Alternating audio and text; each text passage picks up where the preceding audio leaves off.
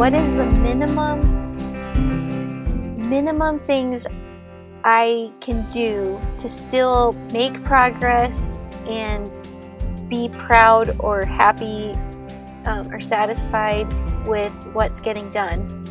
And so, you know, with social media, I feel like we're told that we should be posting three times a day and using 30 hashtags and doing these kind of stories and that takes a lot a lot of time. And so with different seasons of life i've decided okay i'm just gonna do um, i've started looking more at analytics. Like a friend said um, like what's moving what's actually moving the needle and putting your focus there. And so you know sometimes i'm like okay i'm during some seasons of life i'm like okay i'm just gonna post twice a week and that's it um, or I've started scheduling just one newsletter a month, and I'll be happy with that. I've connected with people, I've shared information.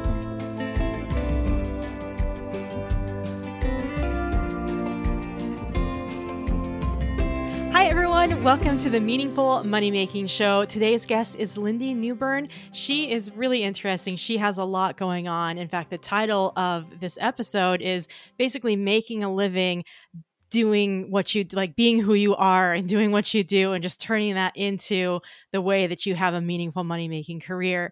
So I'm going to read you her bio really quick so we can all get to know her a little bit up front. She's a travel writer, she's an author, a photographer, co-founder of NuVenture Travels where she shares travel tips, conversation starters for the road and about her family's hashtag new ventures. Lindsey and her husband Adam traveled the world full time from 2014 to 2018, camper vanning New Zealand backpacking in Southeast Asia, traveling Europe, and then camper vanning around the US and Canada in their tiny Casita travel trailer.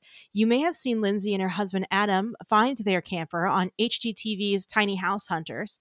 Lindsey has written three books inspired by the lessons she's learned on her world travels the game 500, 501 Questions, a travel game, her children's book, Puth the Traveling Pelican, and her guide, How to Buy a Camper Van in New Zealand. Lindsey, welcome to the show. Thank you so much for having me, Jen. I'm so pumped. Yes, I'm so excited to have you here. So, one of the lessons that I learned in business is sharing your mistakes and how you solve those mistakes to help people grow. So, this is our inaugural episode of the Meaningful Money Making Show. And the first time I recorded this, I we had a beautiful interview. It was so amazing. It was so interesting. You guys are just going to love Lindsey. But I realized literally the second to last question that I forgot to hit record. and Lindsey was so patient. She agreed to come back on. So thank you so much for your patience. And I look forward to sharing your story with the audience again. no, I had a great time chatting with you the first time. And I'm so honored that you invited me back on after we had our conversation. And um, I'm sure if I start a podcast in the future, I'm going to have that same thing happen. So, yeah. well, mistakes happen in every business. So just remember, like, just get up, back up, try again. And uh, so, yeah, I, I find that when I share things with my audiences, that you mess up on like those are the most important lessons and they're the things you remember and they're the things you remember yourself right like i'm never ever going to forget to hit record ever again on this show oh yeah i mean even with us even with me writing about our travels, the number one things people are excited to read about are all our mishaps yeah. and the problems we've had. Um, yeah, so that's real life. You know, there's whenever you're launching something, you know, it's a good reminder that nothing is perfect and yeah. Yeah, you got to roll with the punches and figure it out and problem solve and try again sometimes. So, yeah. well, speaking of your adventures, tell us kind of a high level overview of what you do in your business. So, I am an author and photographer and blogger, and I share about our travels. I share, um, uh, you know, our gear tips. Um, I'm writing about our favorite travel books right now that we've found. Um, yeah, and conversation starters you know, for while you're traveling because there's a lot of dull moments, you know, while you're on a road trip or you're at the airport that instead of scrolling your phone or, you know, watching a movie or whatever, we can turn to each other and um, have fun with one another on our travels in those kind of in between moments. Mm-hmm. Just be humans together for a change. Yeah, yeah. Mm-hmm. So, what is the most meaningful thing about your business? I would say connecting people through the questions that I have in my question game and then in my children's book. Um, you know, so it all kind of started when I was with my children's book, I pose a question at the end, like, what was the biggest lesson you learned from Pootie the Traveling Pelican? And I, I put that in there as a way for parents or teachers to connect with the, their kids or students. Um, and I was working at a corn maze and I, I was reading a, like a pumpkin book to kids and I asked them what they learned from the story at the end and they blew me away with their answers. So I wanted mm-hmm. to, when I was writing my own children's book, I wanted to put that in there. And then with my, um, and I'm still like when I go to schools and share the story with the kids, I'm blown away by the lessons that they learn and all the different things that they learned from this one story. They're, they, they're amazing. These kids are amazing. So I thought that would be a good opportunity for parents and teachers to connect with um, their students and kids. And then with my question game, um, it really came out of um, Adam and I were on a ferry ride in Greece, and we um, thought we were going to work during the four hour ferry ride, but we didn't have Wi Fi, and so we were just like, what do we do? And I had pulled out um, questions from the the first part of our travels where we were road tripping, and we had one of the most memorable conversations um, in our marriage. And we've been married; we just celebrated eight years, so um, Congrats. Yeah, so it it was amazing to me how just uh, you can get stuck in the same conversations with people you know really well, and pulling out um, new questions, you know, sparks conversation to go to a new topic, or you learn new things about people that you thought you knew really well. And so I I started the question game to, you know, to share those questions with people, and I'm hearing people are learning new things about you know their kids or their grandparents. Um, i've learned so many new things about my parents and my my grandparents. So just connecting people and having people think and chat about things that they haven't. It opens your mind. It opens your perspective to what's possible Mm-hmm. That's awesome. So, speaking of the question game, uh, we thought it'd be kind of fun to have as part of the program where you asked me three of the questions from your book, and then we had your husband pick three questions for me to ask you um, as those conversation starters so people can kind of enjoy that, remember the questions, ask somebody later today, a coworker, a friend, a family member. Uh, so, did you want to get started with the first question? Yeah, I do. I'm excited to ask you these. Okay, awesome. so this is from the game 500 Questions, a travel game, mm-hmm. and mm-hmm. um, there's there's four categories. Would you rather, if you could, tell me about in travel trivia. So I'll start with a would you rather. Okay. Okay, so Jen, would you rather go to the outback in Australia or Fiordland in New Zealand, and why? Um so I think I'd rather go to the Fiordland in New Zealand. Uh, first reason why would be Lord of the Rings. Like the scenery just looked gorgeous. Uh, my my parents and my brother and his wife actually went to New Zealand and they said it was really stunning and gorgeous. And I I'm slightly terrified of Australia like with all the snakes and spiders and things that are trying to murderize you that I haven't heard that New Zealand has the same reputation. So I would pick I would pick New Zealand. I totally agree with you on everything you shared. the spiders that you see in photos in Australia freak me out. So yeah, and it's not like like here we have black widows like all the time around my house. There's like that's one thing. Like I still hate it, but it's one thing. But they're just based on some of the stuff I read, and it's probably exaggerated because there's a lot of people that live in Australia, but it just seems like the whole country is trying to like eat you or kill you, or maybe both. yeah, we camper vanned around New Zealand and it was incredible. The scenery is exactly like your family shared. It's mind blowing and yeah, it's incredible. Um, we talked we talked about back or um, camper vanning around Australia and the idea of what's there really freaks me out. So I yeah. totally agree with you. yeah.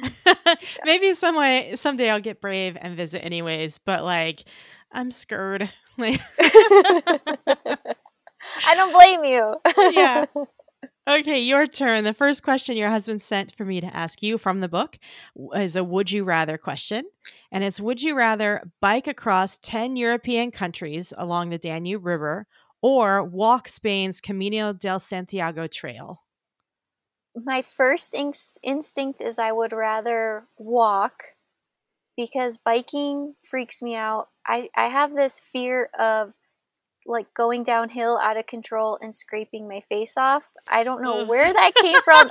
I, it probably stems from an experience I had when I was little, you know. Uh, but Adam is a huge biker, and so we we do have this dream together as a family to bike um, along the Danube River. River, but it really scares me, and it's going to take a lot of courage to take that on because I don't know what's ahead you know, on that trail. And so going yeah. downhill out of control um, freaks me out. I, I, think he's maybe trying to drop hints then if that was one of the questions that he chose. I know. We did a long trip this summer and it was it was an eye opener to how much training I, I have ahead of me to be mm. able to mm. keep up with him. So yeah. Now I've heard really good things about that the trail in Spain. Um, there's this lady, her like trail name is Dixie. She has a YouTube channel. Okay. Oh, I wish I could remember the name of it. If I can find it, maybe I'll link it in the the description. Uh, but she's done the the triple crown of hiking with the Appalachian Trail and the Pacific Crest, and then think maybe there's one in Canada or something. There's like three really, really long trails. And then she and her sister last year did that, the trail in Spain. Mm-hmm. And they said it was really fun. And her sister, for the best of my knowledge, isn't really a hiker like she is. And they designed it so that you just go and you stop like every day. And it was kind of a pilgrimage trail so they kind of design it so anyone can do it but yeah i think that's what i would pick too i i have not quite the scrape my face off fear but like yeah, I'm not as good with bicycles anymore as a grown up, very far removed from my bike riding days as a child. Uh, yeah, yeah. Oh man. Yeah. I'm super curious about learning what Dixie has learned on each one of her. Oh, she's amazing. Whoa. Yeah, she does like mini documentaries basically, mm-hmm. and that uh, shares along the way. And sometimes she'll upload in different things and then do kind of a summary at the end also. And she does all sorts of gear reviews. And yeah, she's she's really she seems like a genuinely awesome, amazing person too. Like I love supporting people like that. Yeah, totally. I need to check her out. So thanks yeah. for sharing. Yes, I will put a link in the description. Cool. That's awesome. Cool. Okay, I'm going to do a if you could question for you. Okay. Okay, so if you could try any extreme sport, which one would you try? Um you know, I don't know if it counts as an extreme sport because it's like in the Olympics, but the ski jump one where they go down the ramp and then oh. fly in the air, like it's always fascinated me. And I would probably crash and die at the end, but I think that bit between the crashing and dying and the launching would be really fun. Oh my gosh. I'm like blown away. I forgot about that sport. I don't know what it's called, but wow, that's incredible. yeah, I think it's just ski jumping. I think is what it's called, but I'm not positive. Oh but my yeah, gosh! And you have to get your, you know, your ankles and the skis in a perfect position. Yeah. Wow. I mean, it just it seems like the landings are generally like if you know what you're doing, pretty smooth, right? Mm-hmm. So like if I landed okay and then tumbled a bit at the end, maybe it'd be okay as long as you like landed on your skis. But like it's not like snowboarding. Like I tried, oh my goodness. So when I was in college, I lived in Reno, Nevada, mm-hmm. and there's ski resorts right there. And they would run promotions for the college students to get passes for really cheap. And so my best friend and I one year decided we were going to do this whole thing. She'd skied in the past. I thought I'd be cool and try snowboarding. I bought a board. We got matching ski jackets, like the whole thing, right? And I was just that whole like not catching your edge and not it was it's mostly falling is what I did rather than snowboarding. And there was this one time, like this is my Jen might be blonde story is it was spring, right? And so it was icy. It had been sunny for a while. There was ice everywhere. So I get off the the ramp, the the the chairlift. Yeah. And I was so proud of myself because for the first time I didn't fall on my face getting off the damn chairlift. I'm laughing because I've done this too. So that's why I'm Right. laughing. And so it's like, okay, maybe today's the day. And so, you know, I sit down and strap in properly and then get going. And a little while's down, I fall and I happen to fall on ice. And I'm like, well, that sucked. It hurt a bit. Yeah. It was warm enough that I don't even know if I was wearing my coat. Like, and I wasn't wearing gloves because it was just a warm spring day.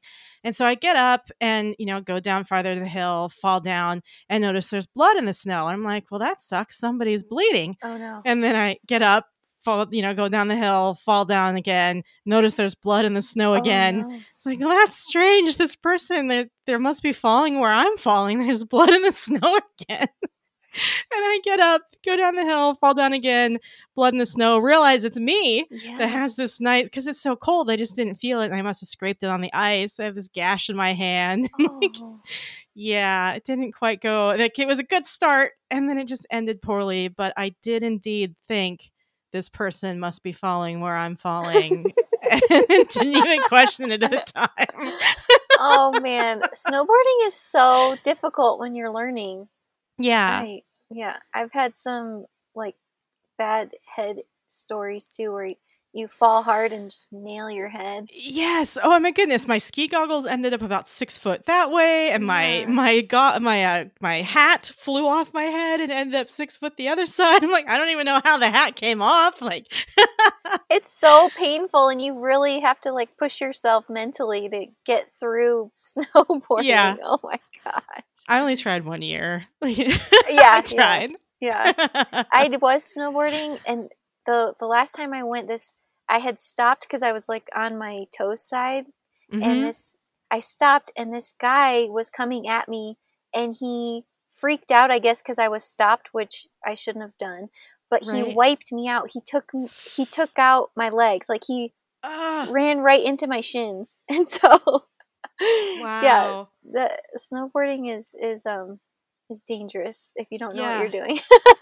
Yeah, that always really freaked me out. The whole because it's like a metal edge around the snowboard. Like Mhm. as somebody who doesn't do winter sports all that much, I didn't realize until I bought a board that there was like so all I could picture was somebody hitting me in the shins with this metal edge of a, of a snowboard and like scars. I know. And then Yeah. when people are like zipping by you so fast Yeah. Uh, because they know what they're doing, and there's so many people, you know, on the slope, it's it's intimidating. So Yes. Yeah. cool. Let's go on to question number two for you. So this one is an if you could. okay, And the question is Would you, if you could, would you be surprised with a hot air balloon ride or a skydiving trip? Which would you rather have between the two of those? Hot air balloon, skydiving. I think if I were to be surprised by that, I would. I think hot air balloon ride, and I think because um, a couple years ago I went to the Albuquerque Balloon Festival, Uh-huh. and that was incredible. I really want to make that a family tradition. It was Mhm. it blew my mind. They blow up like right there in front of you and you you have to move out of the way for it to Mhm. continue blowing up. yes. So you've been. Yeah, well, not to Albuquerque, but I'm spoiled. I was spoiled rotten in, in Reno in that they had the Reno air balloon races as well. Uh-huh. And the best part about it was when I, you know, there was two semesters that I had an eight o'clock in the morning class at the University of Nevada, and so that's like when they're launching is right around that time. Mhm. So as I was driving into college, I'd be basically underneath a canopy of hot air balloons. Uh, which was fun, and they had Dawn Patrol. I don't know if you did that. Oh, yeah. they have that at Albuquerque? Yeah. So for those that don't know, it's like five in the morning or something ridiculous before the sun's up, and so they use fire, of course, to heat the air in the balloons. And so they line up, usually in most years, it's like five balloons, and then they like twinkle them. So they like light their balloons in different sequences, or they all light them at the same time for photo opportunities. Um, for whatever reason, they usually use the Chariots of Fire song and they launch them up into the air. Uh, and then they just you see these like lit up balloons rising high into the sky into the darkness and then the sun would come up and they'd start doing everybody else's for the actual races part of the balloon races Whoa, Yeah. that was a normal part of your day. Seeing hot air balloons. That is one cool. one week a year, yeah. And the coolest thing I think my story from that is uh, when I had kids, they were I don't know how old they were. They were maybe six and eight or something like that. And there's this guy, and he had a Darth Vader balloon that is, Oh, yeah. is the head of Darth Vader. Mhm. And he was such a cool guy. He loved kids. And so basically, they would kind of keep the balloon tethered. They You would let the kids go on the balloon for free, Mhm. and they'd take them up. You know, maybe 30 feet into the air and then bring them back down. So my two kids got to be in the Darth Vader balloon for a little while. And that was just that was a story that they still remember to this day. Yeah, that is so cool. Whoa. Yeah. Wow, what a special opportunity. I remember when I was there, Darth Vader went up with Yoda at the same Oh, time. nice. So that was pretty cool to see. I was there by myself because Adam, my friend had already been and we I went really early in the morning and Adam was on a bike trip and so I was by myself and I had a blast by Mm-hmm. Yeah. myself at the the the balloon festival. It was incredible. Yeah. So, yeah. Yeah, it sounds like really lame. Oh, balloon festival, really? But like if you ever have the chance to go to one, they are so amazing. It's it's peaceful and exciting all at the same time somehow. Like You're right. You're right. I just felt like a kid again. I was Yeah. so excited. Like, Mhm. what character's coming up now? You know, that was Yeah. so cool. So Yeah. And if you have kids, a lot of the times, at least the one in Reno, they have these like trading cards or collector cards or whatever. And so the kids can run around to all the different balloons and get a card from somebody standing in front of the balloon so you can like collect them all. And yeah, I didn't yeah. see that. That is so cool. mm, maybe it's just a Reno thing, but yeah, it was the fun thing for them to do every year. And then they have the races afterwards where they have to drop certain things. Yeah, they drop bean bags onto a target. Yeah, that hmm that is incredible. And these pilots travel around the world competing. Yeah. And they, they start from a different area and then they have to navigate their way to the targets. It's incredible. How how do you navigate a balloon? Like that blows my mind. Yeah, yeah. That would be Yeah. cool to fig- to Mhm. learn how to do that. Yeah, for sure. It'd be really interesting. Okay. Okay. Okay, last question on your side. This is a tell me about Mm. and okay. Tell me about someone you admire who's older than you. Hmm. Wow, it's awkward when you draw a blank for things. Somebody who I admire that's older than me. Um, I guess somebody that I've been following a lot lately and just kind of admiring their bravery, bravery and tenacity would be Bret Weinstein. Uh, he has a podcast called the Dark Horse Podcast, and he's part of like the intellectual dark web and like the the whole like Brett and Eric Weinstein and Jordan Peterson and Sam Harris and all those people. Um, and so I really admire the way that he and his wife do their podcast. Um, just their their have very strong opinions, but they are very logical. They use reason. There's like references. There's there's a bad. They don't just uh, react emotionally. It's like that logic, and so Mm. that how to have conversations in with people you disagree with, or how to present your thought in a way that's not so combative. I think is really lacking in society nowadays. Yeah. Um, so yeah, I think he would be on that list for sure. That's what about cool. you? The first person who pops into my mind is are my parents. Um, I Mhm. really admire all that. Well, I talk to them every day, so I really, well, at least my mom. I Mm-hmm. admire all that they've been through and all they've persevered through, and yeah, and and I would say I'm closest to them too. So I've seen, I've seen ups and downs for them. So yeah, Mhm. my parents. Awesome. Okay, last question for you. Tell me about a time you felt small compared to the rest of the world. I would say Adam and I were just um, talking about this the other day.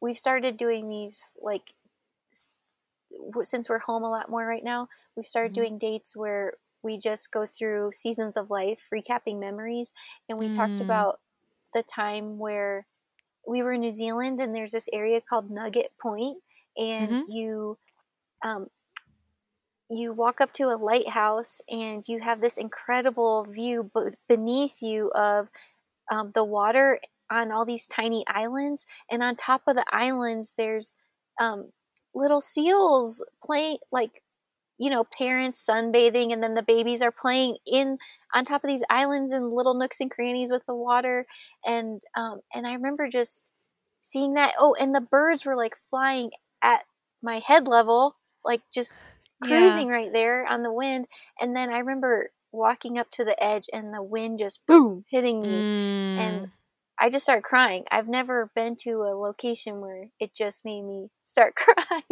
Yeah. and it was one of those story. moments where I was like, I'm happy if we never go anywhere else. I'm this is this is incredible. Yeah. I guess all my senses were, you know, heightened and and I had that sort of experience. So awesome. Yeah, that's mine. Do you have Sorry. one that comes to mind?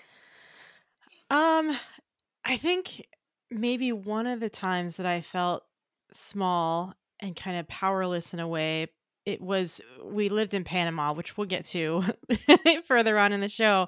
Um, this whole thing's about travel a lot, um, and my kids and I lived in Panama and Spain for a while. When we lived in Panama, we lived on the second story of this like condo kind of building, and there was a metal roof, and uh, so I was outside cooking because they put the stove in this particular house outside on the screened in deck so the house wouldn't get so hot oh, when you were cooking. Okay. And so I'm out there. It's like a thunderstorm. It hadn't really lightened much, but it was definitely like when it rains, it pours in Panama. It was just like, it sounds like somebody's just using a hose on the roof. It comes down so hard. It's crazy. Mm-hmm. Uh, and so it was one of those kind of storms. And all of a sudden, just bright flash, huge loud bang. It was the loudest sound I've ever heard. One of my sons like started running one way in the house and then ran the other way because he didn't know where it was coming from. The other son like ran down and like laid in his bed uh, because he was just like, I don't know what to do either. And it turns out he actually ran towards the lightning. The lightning struck 20 feet away on the other side of the house from where I was cooking underneath a metal roof. Like I could have died and electrocuted uh, and so it's just that like moment of like i'm just carrying on normal life and you know a flash of light you know electricity i could have just been taken out like no warning just like and your time's done. Like that's it. Oh my so gosh. it was crazy. I have a little bit of um i never used to be afraid of lightning but now i'm a little twitchy. Yeah i can understand why. Oh my gosh that was so yeah. close. Yeah, yeah. And it's funny because, like, we went outside the next day and the ground kind of smelled like burnt rubber there. Like, you could see this, like, like a channel kind of in the ground that was maybe four feet long and a couple inches deep of like and there was another one a little farther away because i guess the lightning had kind of forked oh um whoa but yeah it was crazy did your boys see it like were they did did their well, um, vision go out for? No, I mean we all saw the flash of light, but we weren't facing the lightning. It was on the other side of the house, okay. and uh, the only window there would have been their bedroom or the deck from my bedroom, and we weren't in there. We were in the living room. So, but the, you know, the light flashed all around us, of course. Whoa! Did you guys yeah. feel like a vibration when it hit? Do you remember? I I don't remember. I just remember like okay, that was close. Like the lightning struck close. Where did it strike? And we didn't know until the next day, of course, until like where it struck. Yeah. But there were like my neighbors below me lost a television and something else, like just from plugged in. They weren't even on. My kids had a, um, oh, it wasn't an Xbox, but it was some sort of video game system yeah. that it got fried. Oh, um, and just, yeah, I just took out a lot of the wiring in the house, even though it didn't strike the house. It was just close enough that Whoa. Yeah, yeah crazy. So be careful in tropical countries during the stormy season. yeah, wow. Yeah, That's crazy. crazy. So, a lot of your work was inspired by travel. So we've talked about like kind of reminiscences about different travel a little bit so far, but kind of give us a brief recap of you know, you started to travel in 2014. What started that and where did you end up going? And then why did you come back in 2018? Yeah, so well first, thank you for being willing to play some of the questions. I feel like I learned some pretty cool stories about you, and it spanned, you know, snowboarding to hearing Yeah. about your trip in Panama and a, you know, very close call. That was insane. yeah. No, it's a cool book concept because, you know, if we pass each other in the streets, we would never know the depth of each other's life experiences. Yeah. And I think, like, especially nowadays when the world's so polarized and we don't see people as humans as much as we used to, I don't think. Mhm. Um, we see each other as labels and identities and whatever. And so having those, like, let's draw out your humanity, let's talk about the stuff that lives in your head that shows no symptoms or anything on the outside is really empowering. So I love that you created that book. Yeah, and I think you also, when you are able to talk through things and understand someone better, uh, you're more willing to understand their perspective on why they have certain opinions or views. Yeah, for sure. Yeah. So, kind of our um, going back to your question, our travels started in 2014, and um, Adam and I we met at the University of Georgia, and then we both moved out to Colorado, and we got married in 2012. And what travel had always been a part of our relationship. We um, we actually first started dating while we were doing a road trip up the East Coast with friends in on our senior year of college, and so um, we were always talking about you know world travel and traveling long term together, and so. Adam's biggest question when we would go on hikes and stuff was Lindsey, when we, uh, you know, travel around the world, we're going to be going for a few years. Can you, are you able to pack one travel bag? And that always stressed me out because I had no idea. I didn't even like understand that concept of traveling long term with one bag. And so, Yeah. um, so, but travel was always a part of our conversations. And then, so Adam's an accountant, so he loves talking numbers and, you know, budgeting and all that. So when we got married the day after we got back from our honeymoon, we sat down and we decided to uh, put our uh, incomes together, and half of our income would be for our expenses, and half would be uh, saving up for our travel fund to travel the world. And we didn't know when we would go, we didn't know where we would go, but we just started. We just wanted to start saving up and um, and working towards it. So in 2014, several thing different things happened that sparked us to say, okay, it's now or never. Um, A Mm. lot of our friends started um, getting pregnant, and we were like, gosh, we want that in our future. Uh, you know, that looked really exciting. And then, but we still wanted to travel. And then um, a close family member passed away, and we went home, and, you know, we realized life is really short and we need to, you know, make our dreams happen if we, you know, if we want to do it. And then, um, so we had been saving, and a friend borrowed our pickup truck and he um, totaled it. He was okay, but the truck was gone. And so we decided to not get a new truck, uh, but put that money from the insurance towards our travel fund. So that kind of boosted us. And we went down to one car. And then um, two weeks before we were going to give our notice to our employers, Adam was fired. So it was like, okay, well, this is these are four signs that now is the time. Let's Yeah. go. And I had just um, graduated from getting my master's, and then we left. And so we took off in our Honda Accord and then tent camped around the U.S. for four months. Uh, we went to Hawaii and stayed with a friend for a month. That was super cool. Then we um, went to New Zealand in camper van for five months, and then we went on to Southeast Asia and um, backpacked around there. And um, and then we were we were missing home, so we decided to come back to the U.S. But we still wanted to travel. And we while we were camper vanning New Zealand, we met um, a couple that had a little camper, and we were living in a glorified minivan with a bed in the back and hmm like no toilet, no shower, no kitchen. Um, we were pulling the mattress back to you know cook for every meal, Uh-huh. and they uh, they invited us over to their little camper and they showed us what was possible, you know, with a toilet and a shower and a kitchen, and um, so we decided when we returned to the U.S. we would try to find a little camper to keep traveling in, and so we were when you travel really fast, you get decision fatigue. It always feels like you're making all these decisions about where to go next and where you should stay and when you should go and you know all those those logistics decisions. And so adam had the idea to um, connect with hgtv's tiny house hunters to see if they could help us in the process of finding a camper. So we ended up um, being invited on an episode and uh, we found our our casita travel trailer um, and so that was super cool.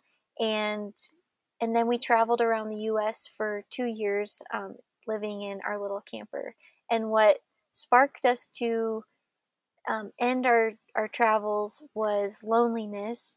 Uh, so Adam has tax season every year, and um, as we when we were in New Zealand, we had been traveling for about eight months at that time, and we really missed working on projects and being a part of things. And so Adam started building his CPA business. Um, he started mm-hmm. helping friends doing their accounting and taxes that had just started their businesses. And so they were sharing about Adam with their friends who also had businesses. So his business started building while we were traveling. And while we were in the camper, it grew even more. And uh, we would kind of how we travel is we find a boondocking spot or a place that's less expensive and you can park there for a month and it's it's less expensive when you pay for a month and so Adam would be working, you know, six days a week, 12, 14 hour days doing taxes. And it's, it's, tax season's actually five, four or five months out of the year. And so mm-hmm. I found my, and on Sundays, you know, when he wasn't working, he was just fried and didn't want to do anything. Yeah. So, um, I was by myself a lot you were of the a tax time. widow. and so I was like, I'm really lonely and not happy and we need to change something. So we had been renting out our house while we were traveling and so we decided to return back to our house so we could choose when we were home and when we were traveling and during tax season we would be home so I would be near friends and familiar places and mm-hmm. have options. so um so yeah, that's why we decided to return home and and so we've been doing a part-time kind of travel lifestyle since then where we go off in our camper for several weeks or um, we did a couple months in Europe and um, we got Airbnbs and, and stuff. Mm-hmm. So um, so yeah, now we're kind of doing the part-time thing and, and traveling when we can. So Awesome. Yeah. So while you were traveling during those years, you just mentioned that your husband started an accounting practice and kind of gradually expanded that over time and did that while you were traveling. Did you have any businesses or work that you were doing to support your travels, or did you mostly live off savings and then what he was earning starting his business? So it was a gradual progression from uh, working from our savings. So we saved up, I think, like sixty-two thousand um, dollars in a year and a half to travel, and and fifteen of that we were putting towards our emergency fund if something happened or mm-hmm. we needed to come home and find jobs. Um, we weren't really sure how long we would be going for, and we had been following Nomadic Matt, who. Oh, I love that guy. Yeah, well, we yeah. he really helped us a lot figure out how to stay accountable to ourselves and our savings. And um, so we did his $50 a day budget. Mm-hmm. Uh, so you only spend $50 a day while you're traveling. So we did that off of our savings. And then, so Adam slowly started, we were living off of our savings. Adam slowly started building his business.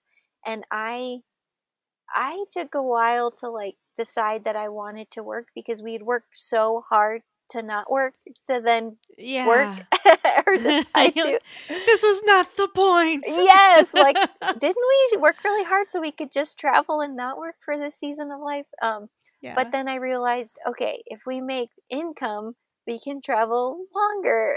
yes. so, so I started blogging, and I got a lot of encouragement from friends and family um, that they really appreciated reading, you know, what I was sharing, and so that you know, encouraged me to continue writing. And mm-hmm. I also was watching um, social media accounts for uh, apps we were using in New Zealand. So I reached out to those folks and started working with them on their social media, hmm. and mm. and so that was a little bit of income every month. And then we were we started getting invited to write for different online um, platforms, and so that was a little bit of income. So it kind of slowly started building into writing for me and social media, and so I would say we had a terrible experience buying a camper van in New Zealand. And so Adam had the idea to write like a guide on how to actually do it because it was more stressful than planning our wedding. It was the most stressful week we, we've ever had together. Kind of surprising. You think it'd be you just you buy a camper van and it's done, but well, it's very intimidating buy, buying a car in another country, and yeah. so we didn't know what we were doing, and we kept hearing from mechanics that you know, first of all, New Zealand has tons of mountain mountains, and you know they were calling these camper vans that you know backpackers would buy death boxes because they would buy these junky vans that you know didn't have good brakes or things weren't working right and you know backpackers didn't know what they were doing and would hop in these vans and go and um, you know yeah. bad things would happen and so so we learned like what to do how to be safe about it so we so we wrote a guide how to buy a camper van in new zealand and that was really scary to write my first book and put it out there into the world. I was very scared about it and I actually had to have a coach like coach me through the process to stay accountable to like put it out there because I was so scared to be vulnerable. And uh-huh. um but we've gotten really good feedback from friends that we've given the book to and other travelers who have found it uh, so that they can jumpstart their travels in New Zealand and and just get going in something safe. So so yeah, that kind of started my writing and then I had a an idea for a children's book about from a dog we met in Bali named Pootie. And so I wrote a children's book after that and now the question game. So Nice. Yeah. I think that's one of the main reasons that I wanted to interview you for the Meaningful Money Making Show is the way that you were able to take your experiences and the stuff that you were learning and doing along the way and then convert that from concepts or just what you happen to be doing into this source of inspirational income that allowed other people to learn how to do what you were doing um, and then allowed you to like basically share the the fullness of who you were and what you were doing. Uh, that's that's so awesome that you were able to do that. It is super cool, and I will say that I had guides and inspiration to make me feel like this is possible. we mm-hmm. followed a couple named Mission Rob, and mm-hmm. they have published a ton of books, and they travel the world and are digital nomads and so they inspired me that, okay, it's possible to publish books. And I also had a friend, a close friend, who had just published one. So she was kind of able to guide me in how to even do that. So, mm-hmm. well, I love that you, I mean, you talked to your friends about it, especially ones that had done it, but also that you took the initiative to get the coach that like so many people get stuck in the intimidation of a new idea that they really want to try but they're scared or they don't know what the next step is. And so rather than just forging ahead and just like trying a bunch and failing which is one way to do that and like eventually you fail enough times that you find success or you you know it's like trying to find something in a dark room. Eventually if you try hard enough you'll get there. Just might take you a while. But the the coaching thing like that can be super helpful even if it's just a couple of of meetings just having that somebody that's been there done that to lay out the plan for you or like to encourage you or hey it's easy i know you feel scared but really all you have to do is this step this step this step and you're done rather than this whole overwhelming crazy thing we build stuff up to be in our head. Yeah and it was so nice to have her accountability week by week. So we would create goals every week and then I would have to report back to her on if I, you know, finished those. And I was able to talk through these obstacles I was feeling or I couldn't figure out um, and she would walk me through like how to problem solve it, you know, and so and I had already put in so much time writing the book that and it was to help people and the more I waited, I the less I wouldn't be helping anyone with our experience Mm, and knowledge. So, yeah. yeah. But so yeah, having help outside of me is is was huge. Mm-hmm. I love what you just said about like kind of holding back your knowledge or the helpfulness that you could be giving because you're scared is in some ways a little maybe selfish is too strong a word, but you're not serving a purpose that you could be serving or you're not doing meaningful work that you could be doing fairly easily just because of that fear that we let kind of hold us back so much. I know, I know. And you know, when we read books or we're searching for help, we don't expect to see a perfect presentation for it to help us, you know. We're we still get concepts from books where we see a grammar error, you know, or something like that. So, it's Yeah. okay. It's okay to not be Mhm. perfect. I'm Yeah. slowly learning that. Yeah. And I guess this kind of references like the first things that we were talking about when this episode started is the like do the imperfect action, share what you learned along the way. And it's that to me, like for people that kind of follow in my different groups on social media or that are my coaching students and things, that whole like admission of I'm not perfect, this is what went wrong, but this is how I solved it. It's that whole concept of teaching the person to fish rather than handing them the fish of like the knowledge. It's like, this is my process for solving problems. You can implement this same process in your life to solve your own problems. yeah. Um, and it's it's just it's even more empowering even though you have to like humble yourself a little bit and admit that you're not you know the guru on the hill that knows everything Yeah. which who wants to be that anyways but we we feel like we have to be that in order to share any sort of knowledge at all Yeah.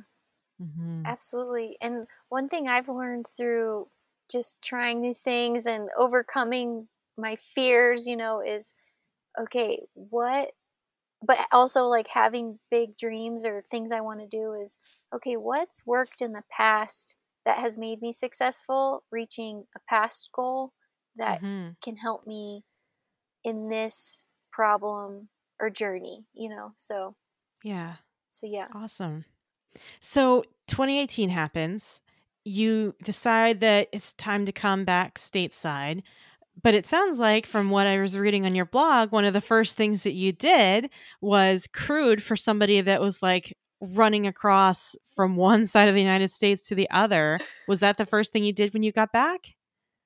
Yeah, pretty much. So we got back, I think, in November of 2015, and so I think I believe he started his his race like early 2016, and hmm so we were visiting friends and, and family before that, and um, getting our camper actually. But we had met this couple, um, Adam Kimble and Karen, his wife, uh, on Instagram, and we met up in Vietnam.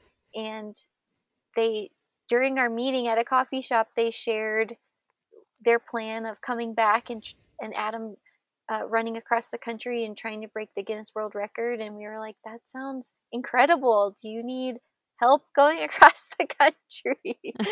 and we had shared we were planning to get a little camper anyway. So we kind of just stayed in touch, and they had really good friends who I think had um, supported Adam on his races in the past. And so um, they were on the, the crew too, and they found an RV. So we were two RVs crossing the country together. Um, unfortunately, Adam got injured the first Mm. afternoon. And so things slowed down, but um, he finished. He crossed wow. the country even injured. He's amazing. So Crazy. yeah. So, did he pay you to crew or were you doing other things to support yourself on that part of your adventure? Oh my gosh, you just brought back memories. So so Adam had a tax season during that time. So Mm. Oh my we goodness. and I was writing the camper van book. So while we were so kind of how our days looked is we would wake up I think at before 5 a.m. and Adam would start at 5 and then and then we would we would go our little camper would go every five miles so and that and he would take five miles at a time so Mm. while we were waiting for adam um, we would work on i would work on my book and adam would work on taxes Uh-huh. it was crazy that brings up a lot of memories oh my goodness. and i I think guess i think after that we decided okay during tax season we need to be in one location yeah. Yeah, imagine you would it'd be easy to like lose your train of thought or get a little disorganized if you were always moving when you had like such a heavy workload. yeah yeah hmm but my Adam, my husband, is super organized and yeah, Mhm. he was able to cope with those crazy circumstances really well. I did not, but he did. so you were kind of just supporting him, not really earning from that so much as just like he was your husband was doing the taxes and you were laying the foundations of the book that you were writing. right. hmm I think I Mhm. was writing some articles too. Um, so we also wrote. We were like the remote office for Gear Junkie, and so we would write articles for them um, every month too. So I think that was also supporting us. Got it. Yeah, that helps. So kind Awesome. of putting things together. Yes. so when you got back stateside, in addition to getting your three books published, which you self-published, correct? yes, I did through um, Amazon's. Uh, it was Create Space at that point, but now it's Kindle Direct Publishing (KDP). Mm-hmm. And for your children's book, I imagine there's a lot of illustrations. Did you do those illustrations yourself? No, I found I put a ask out on Facebook. Does anyone know an illustrator? And so a friend shared her friend who had illustrated a children's book. She'd done one before, um, Pootie the Traveling Pelican, and so uh, we were both new at it. So we kind of bartered services for each other. So she did the illustrations, and I paid her, but also did um, some family photo shoots for her. So yeah, that was that was really nice to be to be able to be creative about that partnership. Yeah. Yeah, I think especially when you're starting out, being like not being afraid to ask for those barters or to work with other people that are new in what they're doing. Mm-hmm. Like it's it's about the one step at a time. And so many people try and like jump to the top of the hill rather than the stair step, stair step. So being willing to start that smaller, okay, I'm a newbie, you're a newbie, let's newbie together and get to the next step on the Yeah. journey. Totally. Yeah, and I believe she has written her own children's book now. So she's done the illustrations and written the story. So that is Good. so cool. Yeah. So, bartering photography. So, one of the things that you started doing when you got back stateside was taking up like portrait photography and family photography. Was that one of your first photo shoots, or was it already a service that you were starting to offer? How'd that work timeline wise? That was my f- so she um her name's Lauren Klickner and she had just when we first started working together she was pregnant and then I believe yeah, she had her baby like right after she was done doing the illustrations. So she is amazing. Oh my gosh.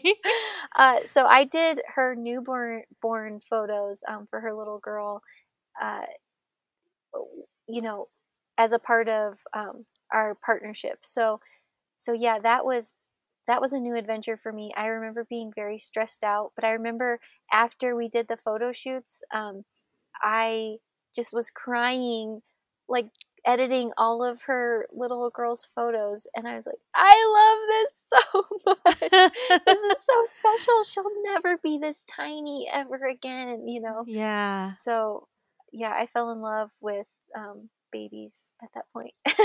Nice. Uh, speaking of which, you happen to have one of your own now, correct? yeah, we have a one-year-old little boy, and it's been such a fun year with him. So, yeah, a whole new perspective on life. Yeah, yeah, it changes you as a person. It, you you have to become a lot less of a selfish human being when there's a child involved. Oh yeah, you have to be super flexible and, uh, you know, his schedule trumps mine, you know. So Yeah. I have to figure out when I'm going to do things based on him. So I don't choose. right? Yeah. Well, congratulations. That's awesome. Thank you. So, one of the things that I struggle with a little, not in entrepreneurship, but as an entrepreneur, is I Mhm. have a hard time having hobbies for the sake of having hobbies. Like in my head, I find something I'm interested in and I'm initially attracted to it the way one would be attracted to a hobby. But then my little business entrepreneurial brain starts clicking and the little hamster starts running on the wheel and it turns into like, oh, and I could do this and this and sell this or teach this. And like it turns into this big production when really all I should have is like maybe you should just watercolor for fun rather than trying to like learn how to illustrate or like turning into logos or maybe you should just like have a freaking hobby woman. And just um, enjoy it. Yeah. And it's just something that's so hard for me to do as somebody like yourself who basically has made her business and her career a reflection of what you do in your life. Do you ever like have a tendency to make choices of like I'm going to try this because of the like income or business or book potential or do you still have the ability to have hobbies? I I am right there with you in how you think about things. I really struggle with finding an ho- finding a hobby that I just do to enjoy. Um, I totally agree. I with my travels, I have really had a hard time separating like our travels side of things and our like personal life. It it's been a really hard journey for me in my mental space with that. Yeah, well, especially as somebody who blogs what they're traveling, like you have to be one of those Instagram people to like go and get the photo of uh, the place or like instead of just being a tourist for the hell of it. Yeah, or just trying to figure out what to share or what perspective to share that would be helpful to people, but also it, do I want to share this for me and my memories and our Mhm. our experience or do I want to share it to help people and there's two different ways to write that. Yeah. So or share it. So I've had a, a hard time with that. So I'm trying I've still how many years have we been traveling since 2014? 6 years. I'm still like having a hard time with that and even learning how to do photography. So when we were writing for Gear Junkie, they had shared with me like if you can write and then if you can work a camera, like you're steps ahead of other writers. So I jumped in on um, learning how to do photography from that inspiration and then I was starting to think about, you know, how I could package writing and photography together, you Mhm. know, and and that kind of thing. And so and and the potential that's there with that skill. And so I totally understand what you're saying and it's funny because Adam and I take turns on you know Saturdays like he'll have the morning and I'll have the afternoon to do whatever we want and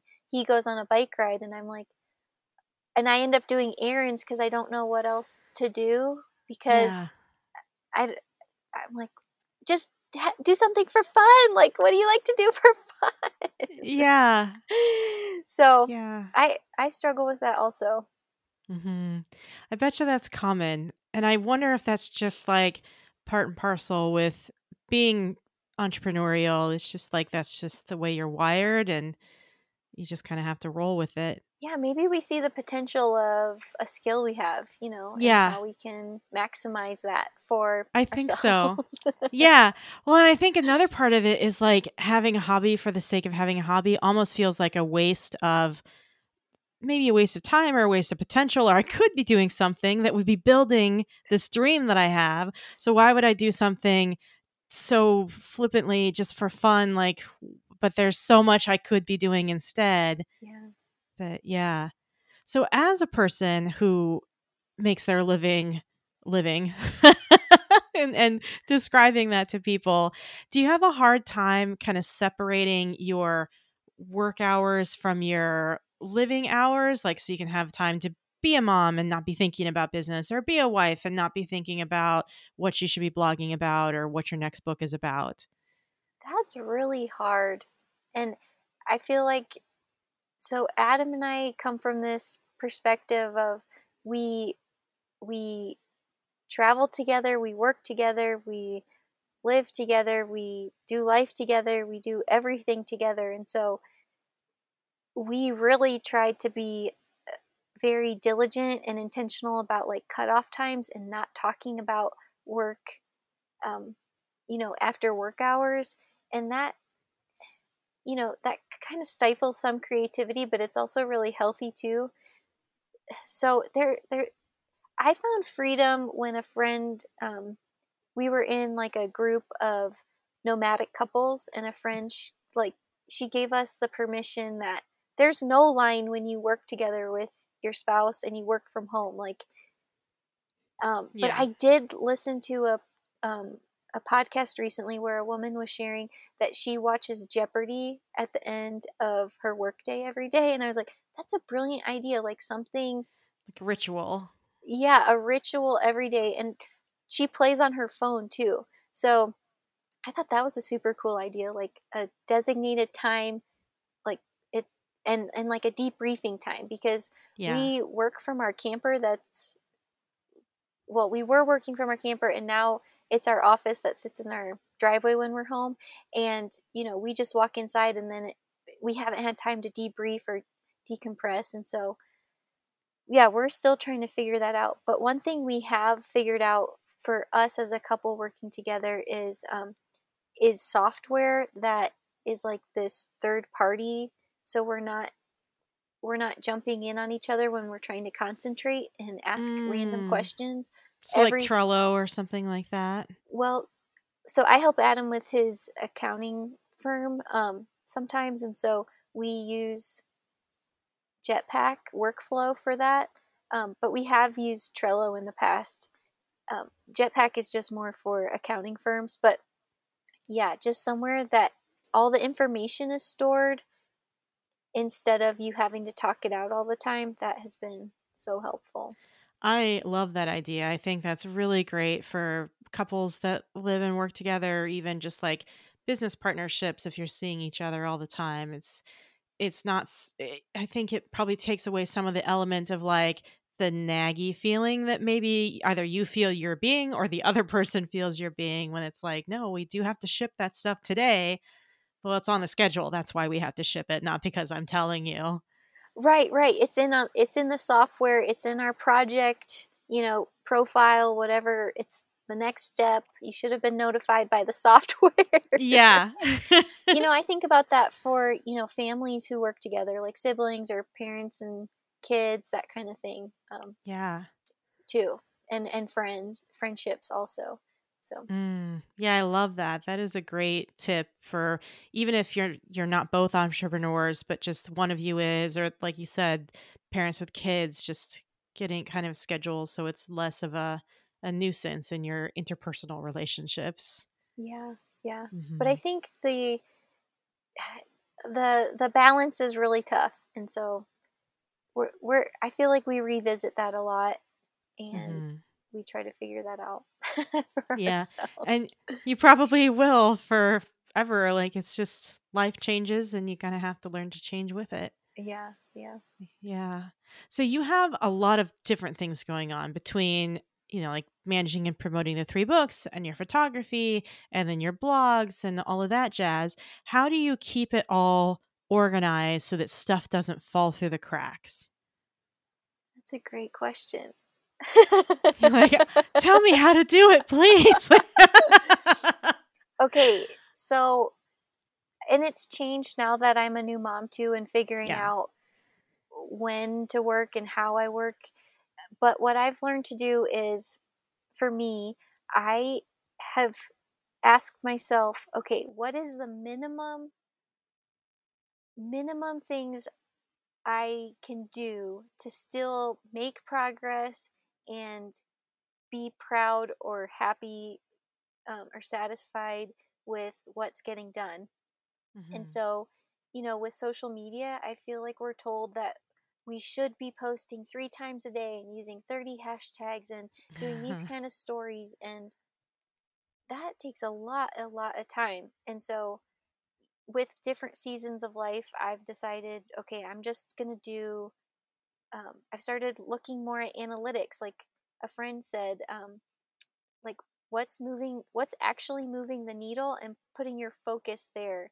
And so, you know, sometimes I'm like, okay, I'm during some seasons of life, I'm like, okay, I'm just gonna post twice a week, and that's it. Mm-hmm. Um, or I've started scheduling just one newsletter a month, and I'll be happy with that. I've connected with people, I've shared information, um, hmm and so so I've come from that perspective, and then I've also time blocked my time. So as of now, we we do I do like well, I've started waking up at 5 a.m. So I get an hour before my son wakes up. I get an like an hour, an hour and a half his first nap, and then maybe two hours in the afternoon. And hmm so I, I can't work after he goes to sleep. My brain is just fried. Yeah. so it has to be early. Uh, so I time block. So NuVenture Travels will be the five o'clock hour. Um, and then, you know, and then the morning nap, and then new uh, NuVenture CPA will be Adam's firm will be the the afternoon nap, that kind of thing. So I've Nice. started doing that. Time blocking is super useful. I think more people should try try that sort of thing. Yeah, and before I had Weston, before he was a part of our lives, um, I was doing the same thing. You know, I would do like Tuesdays and Thursdays were NuVenture Travels, and Mondays and Wednesdays were NuVenture CPA, that kind of thing. So, hmm so you can do it So way. I would imagine, just based on the way that a lot of people have so much busy work as an entrepreneur, that they, th- like you said, they think is moving the needle, but it's not really doing much, but they're doing it because people told them they had to, or they, th- you know, they think it's a requirement or whatever.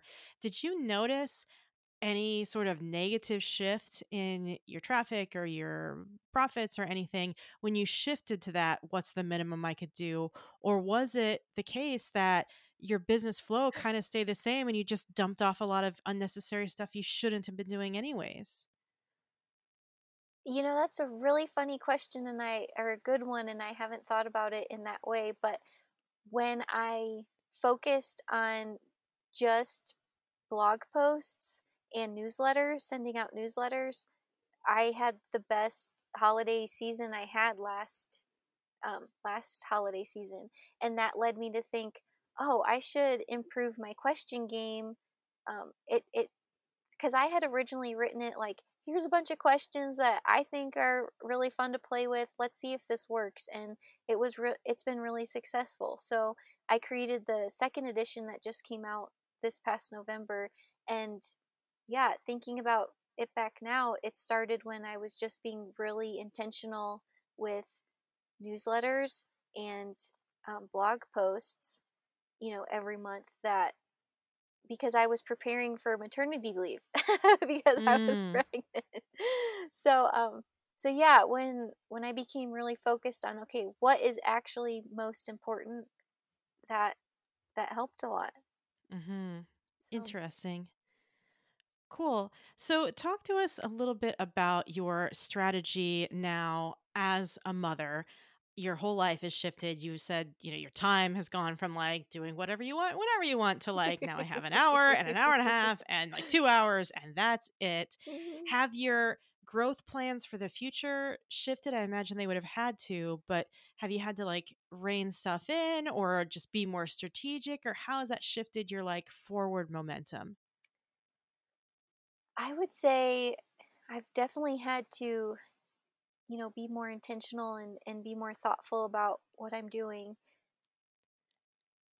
Um, I got so my perspective right now is that I've been trying to think about is okay, Lindsey, if you were your best friend, what would you be telling them they should be doing Mm, in your shoes? Because I feel like I have this, I feel like you are a, an awesome idea generator for other people. Like you've mm. shared that in some of our conversations with me. Thank you. And, and, I feel like I'm also that for other people, but when it comes to me, I see the limitations that I have first Mm, and then and so I like negate a lot of ideas for myself, I think, or I don't even Mm-hmm. have them because I am limiting myself because of my time or whatever. So I guess I'm coming from a perspective recently of um, if you were your best friend, what would you be telling yourself that you should be doing um, or Mm-hmm. ideas you should be having? So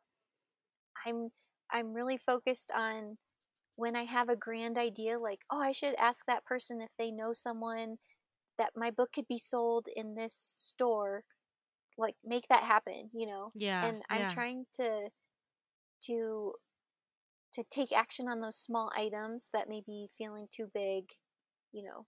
Mm-hmm. So Yeah, that's a really important point. And I think that I mean having a business coach is can be really really valuable if Oh, you yeah. treat it the way that it should be treated. But a lot of the times, I mean, there are business coaches, of course, that will give you some ideas that you might not have thought of. But a lot of it is like, you know, that stuff that you've been putting off doing for the past like two years that you know you're supposed to be doing and you haven't done. Yeah, you should do that. And now I'm holding you accountable to it. Mhm. And so having that like best friend or you know, one of the things I tell some of my coaching clients to do is to name it, name that person. And so you Mhm. have like the two voices in your head. So in your case, the ones that like best friend character, but to have like that coach in your head that like when you have those ideas, like, oh, coach so and so, yes, or or if you're stuck, like, what would coach so and so tell me to do? And it's you and you know what to do, it just gets stuck in there, or you're just want to procrastinate, or you know, you'd rather play on the internet or whatever Mhm. but like you know you need to be doing it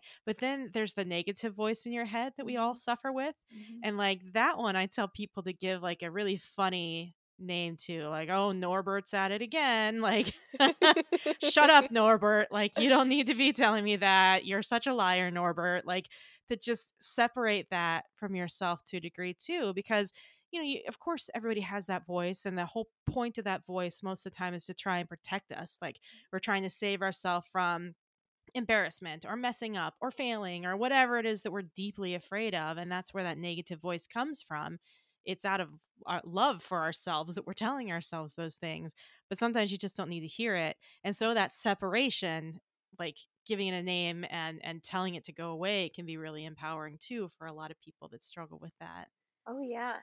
My Mm. my negative Nancy is Carol. carol Carol, get away. yes you're being ridiculous carol I do need to name a uh, I need to need to create a coach name though. So I'll, Yeah. I'll be thinking about that. Some people talk to their like future self like Oh. my future self is everything i want to be right they're super successful and all of these different ideas i have and they've arrived and so if you're at that position and you don't know what to do like okay what would future jen tell me to do right now like how Oh. how did future jen overcome this issue to get where future jen is now and that can help you navigate also Yeah. Oh, that's brilliant. Hmm. So, what is your favorite thing about being an entrepreneur? Like, what drives you? I would say what continues to drive me is the freedom that we found in Mhm. being able to travel and being able to build our businesses. There's Mhm. there's the the freedom is of choosing where we are, when we are, and when we do our work or when we have fun is is really awesome. And I will say it's funny like we worked really hard to have this freedom, but we found that creating a schedule is is really good for us. So we reverted back to the schedule and having a consistent schedule um, because otherwise we would wake up kind of lost and not knowing what to do with ourselves. yes, Um, yes. But now it's a choice that we wake up at this time, you know, and so we're making that choice for ourselves. So um, freedom in our own schedule. So Yeah. yeah, It's that balance between, you know, going off the deep end of fun and, you know, being responsible and adulting. and accomplishing what you want to, like your big Yeah. dreams. What you you you know, having a schedule to keep you accountable is a part of that. yes, for sure. yeah, I would say that. So, we are at the part of the show where I have a bunch of rapid fire questions that I want to just go through. You can take as long as you want to to answer them. If you have a couple sentences, that's cool. Uh, but let's get started with the first one, and it's Are you happy? I'm very happy right now. Mm-hmm. As a child, what did you want to be when you grew up?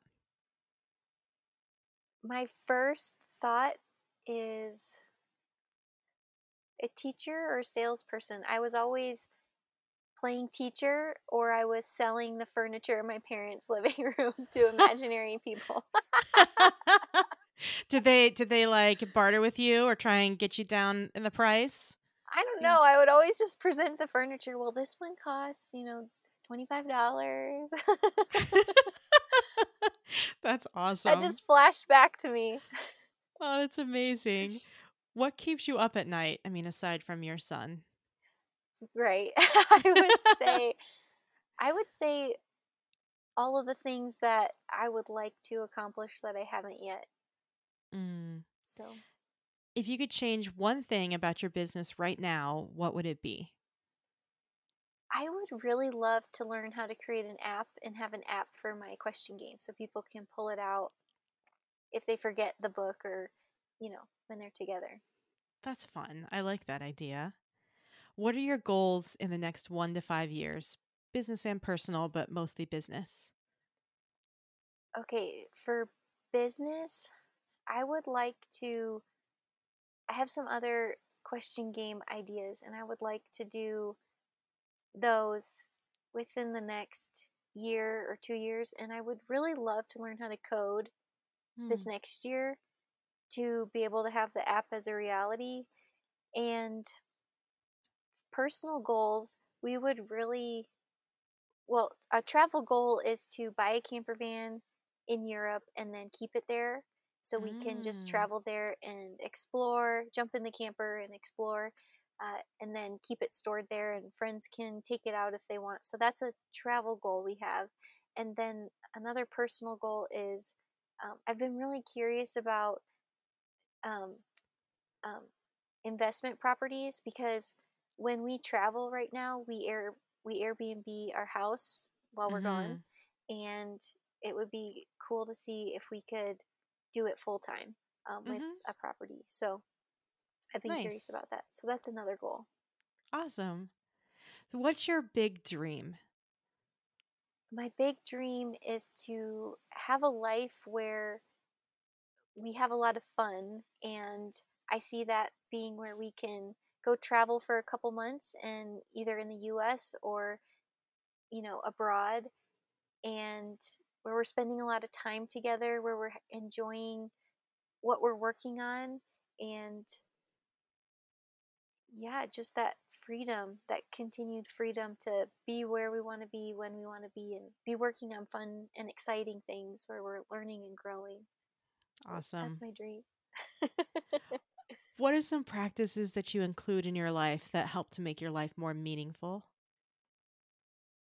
I would say every morning when I do wake up early, I try to have, I don't know, I call it my quiet time.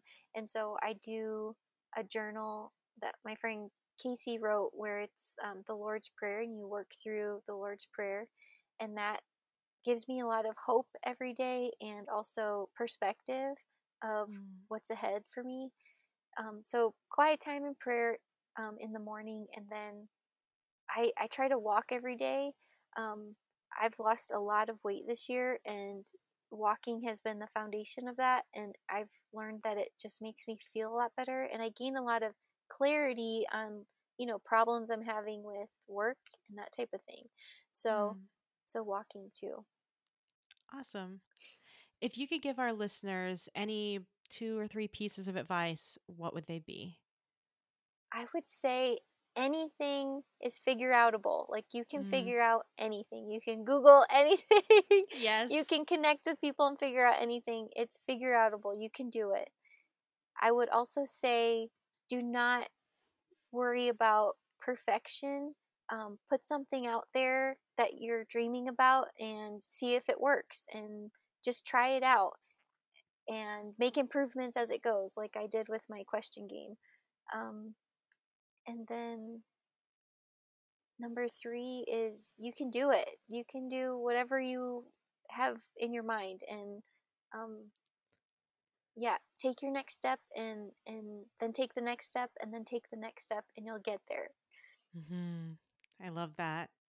Awesome. Well, thank you so much for being here today. Please tell our listeners where they can connect with you online. Thank you so much for having me, Jen. This has been awesome. You've made me think about a lot of things. Good questions. Um, if anyone's interested in connecting, I'm on Instagram and Facebook at NuVenture Travels and on my website, nuventuretravels.com. Awesome. And of course, all of that's going to be in the show notes. Thank you so much for being here with us today, Lindsey. Yeah, thank you. Awesome.